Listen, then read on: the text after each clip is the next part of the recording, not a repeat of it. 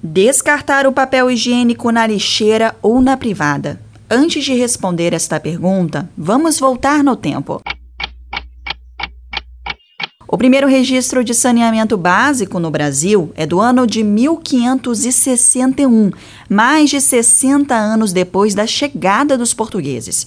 O sistema como o conhecemos hoje começa a ser implantado no século dezenove, segundo o professor Ariel Ortiz. Após a vinda da família real portuguesa em mil oitocentos e oito, né, a população brasileira praticamente dobrou em trinta anos, né? Então tem um rápido crescimento. Em mil oitocentos e cinquenta e sete, São Paulo constrói, né, o primeiro sistema de abastecimento de água encanado. Em Porto Alegre, no Rio de Janeiro, o sistema de abastecimento de água encanada ocorre em mil oitocentos e sessenta e um, tá? Portanto, quatro ou cinco anos depois aí do, de São Paulo.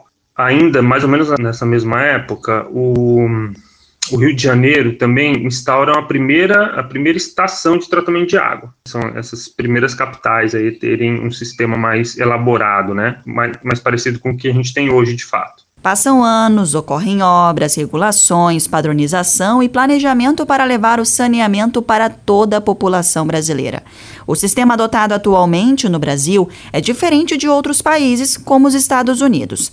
Lá eles têm o esgotamento unificado e o nosso é o separador. E isso implica também no nosso comportamento. Os estadunidenses fazem o descarte do papel higiênico direto na privada, como explica o engenheiro ambiental Fernando Garaio, que também atua na Águas Guariroba como gerente de meio ambiente e qualidade da água. Em alguns países, como os Estados Unidos ou até mesmo na Europa, eles têm um sistema de esgotamento sanitário que a gente fala que é o sistema unificado. Você junta tanto as águas pluviais, que é água de chuva, né? Então quando chove, todo o sistema de drenagem, mais o esgoto sanitário. Então é até por isso que nos filmes normalmente a gente vê aquelas galerias subterrâneas enormes, né? Então, é, para eles, por, por essas tubulações ali serem grandes, de grandes diâmetros, na verdade você tem um canal, né? Basicamente é um canal, é, acaba possibilitando esse, esse descarte de resíduo sólido na rede, o que é diferente no Brasil. No Brasil se adotou, né, tecnicamente, hoje existem várias normas técnicas que falam sobre o assunto, mas é o sistema separador, onde eu tenho uma tubulação para drenagem e outra tubulação para esgotamento sanitário. Então, como as nossas redes de esgoto, elas normalmente, por só transportar esgoto, elas são de menor menor diâmetro em geral, a gente não recomenda que se jogue é, resíduos sólidos na rede. Em Campo Grande, oitenta e dois por cento da população tem acesso ao saneamento básico. E aqui, como no restante do Brasil, jogar papel higiênico na privada pode obstruir a rede de esgoto e causar vazamento. Aqui na capital, é, nós temos uh, um volume considerável de resíduos que chegam às nossas estações.